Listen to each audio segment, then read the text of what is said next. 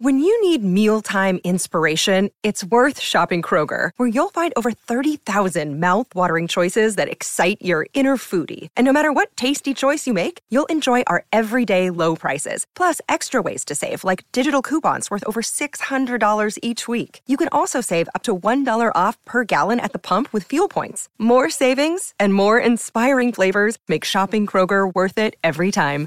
Kroger, fresh for everyone. Fuel restrictions apply. Great form by you hitting play on this podcast. Now, check out Same Racer, the brand new racing app for same race multi tips. Same Racer. Download from the App Store and Google Play. Powered by Bluebet. Gamble responsibly. Call 1 800 858 858. This is the grand final edition of Crunch Time. We are at the live side outside the MCG. There was only one interview we wanted to conduct during this special broadcast because his place today is unique. He is a Geelong Premiership captain, and in a sliding doors world, he would have been invited to present the cup today, but he is the chief executive of the Sydney Swans. Tom Harley, thank you for making the time and welcome to Crunch Time. No, thanks so much for having me, Jared. A, a pleasure to be here on Grand Final Day. I, I don't imagine there's any mixed feelings, but are you cognizant of your unique place in all of this? I think that, that's probably as good a way to explain it, Jared. So, so no mixed feelings. Totally invested in in the uh, the red and white camp, but at the same time, um, if I wasn't um, thinking there's a connection, I've certainly been told about it a lot this week. so uh, uh, quite a quite a unique set of circumstances, but um, overriding, just fortunate to be back on grand final day. Does it stir a few memories in you of those glorious days? uh, I haven't. Uh, when I uh, when I when I arrive and uh, look around and uh, the build up at the parade, all those sorts of things, it, it, it was a fantastic time of my life, and um, it's very interesting looking at the game through a very different lens um, from player to administrator. But um, it is it is just a fantastic day and a fantastic week to be a part of. So um, as I say, uh, really pleased to be back give us, if you can, articulate that insight for us. What what is it like as an administrator now to come to grand final day with your team? Yeah, look, I think that the, the main thing, and this is the thing that people um, don't see, or, or, and and probably don't need to understand, but there's a hell of a lot of work that goes on in the background. Um, there's obviously the players and the coaches. Now they're the most prominent part of um, of your football team, and and then you've got your football department staff, and I think that's pretty well known. But then there's an army of people behind that. Um, and for grand final week in particular, um, after our heart rate settled down from 250 to about 80 on the uh, the Sunday from last week after the preliminary final, um, our operations and logistics team um, get to work with uh, tickets and travel and accommodation, um, which is far more pronounced for a non-Victorian team in grand final week. So there's a lot of coordination around that.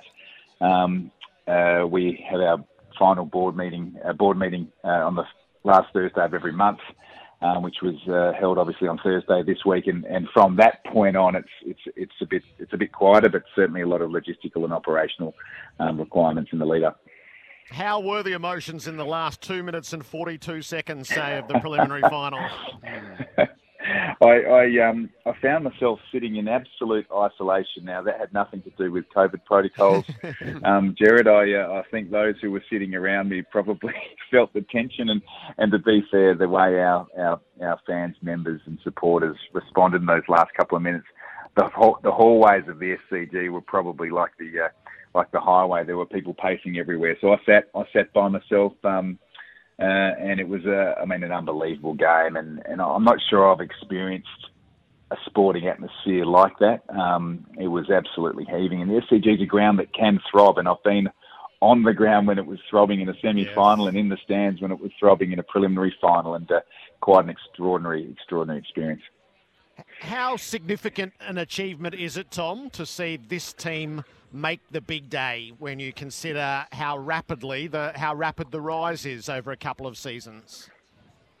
Yeah, look, I think it's you know very very proud of everyone involved in the club, and it does take everyone. Um, as I say, the the the, uh, the front line of the players and coaches who take should rightly so um, be on that front line take a lot of the credit. Um, uh, but I'm extremely proud of, of, of, everyone else in the football club, from the board through to the, the, the non-football department staff. And I think what the last couple of years has, has taught us all is that um, you know it's been a challenge, and COVID has been very tricky, and um, we were transitioning our list through through COVID, and, and, one of the reflections I've had this week, Jared, was um, in 2020 when everyone was on the road and um, we had an extremely young list, and, and John Longmire spoke to the group just prior to boarding the first bus on our way to Brisbane, I think it was at that time, and so this is an opportunity. You can go one or two ways here. You can lean in and get the most out of it, or, or you can look at all of the other aspects to it that uh, that could lead itself to a negative experience. And, and to the credit of our club, I think we really lent into that, and um, and uh, I guess the building blocks were put in place. Um, where where we are now um, is is where we think we should be. Um, people will make comment as to whether we're ahead of time, but we've always had confidence in the, the calibre of our people. Um, and certainly the calibre of the young talent that's been coming through, and not underestimating by any stretch the, the role that our senior players have played. You know, Dane Rampe, Lance Franklin, Luke Parker, Josh Kennedy, um, Tom Hickey, and the like. They've been enormous for our younger group. Tom, it's Sam Edmund here. Regardless of what happens today, well done. Congratulations on a great campaign. I, I suppose if there's two clubs that have defied the equalisation process, it's your old club and, and your current one who meet today. It's a bit like you know, asking the mm. meaning of life. All clubs are searching for the same answer. what, what's the common thread, if there is one or a couple, between the two that have made it possible, do you think? Yeah.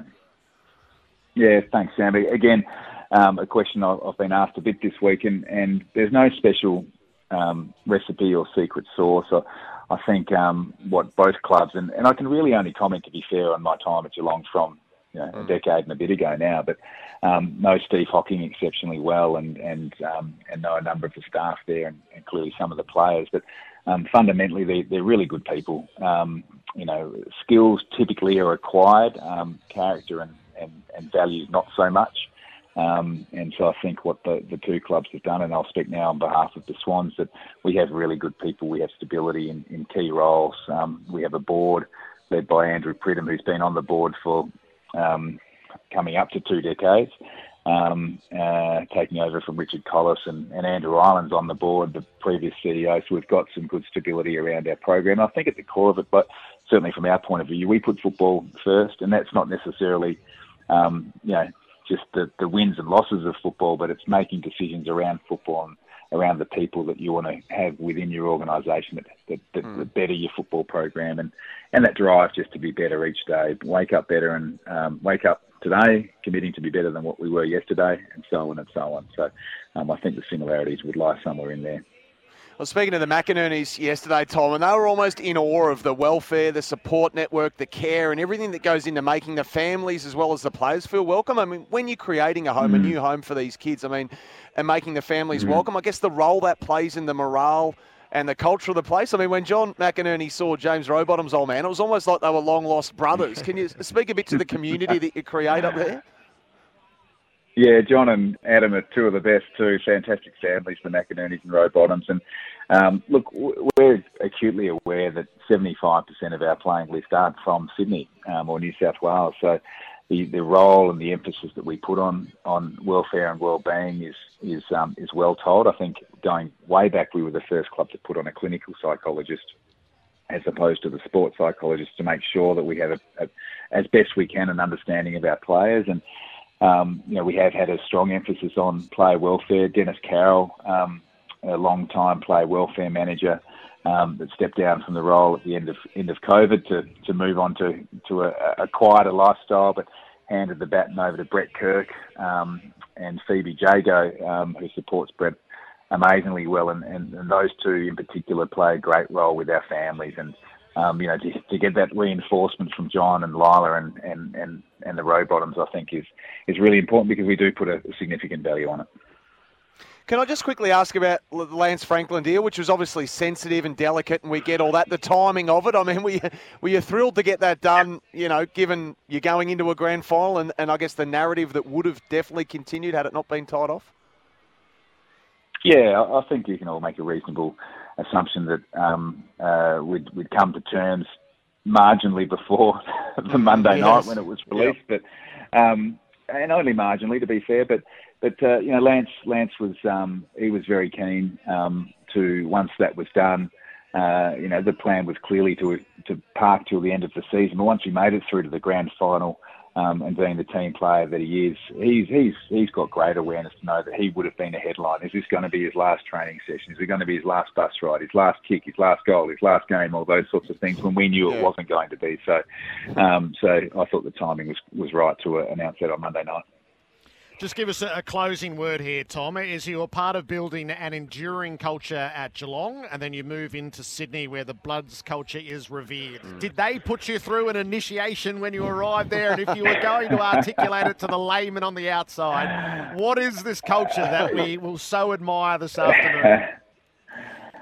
Oh, look, there's there's certainly a playing culture that I haven't been um, inducted into. And to be fair, I've never actually seen it. It, it is revered internally, and I, I steer clear of that. But um, you know, I, I, did. I was asked earlier in the week to, to put my finger on it, and I think it's as simple as just doing the right thing at the right time for the right reason.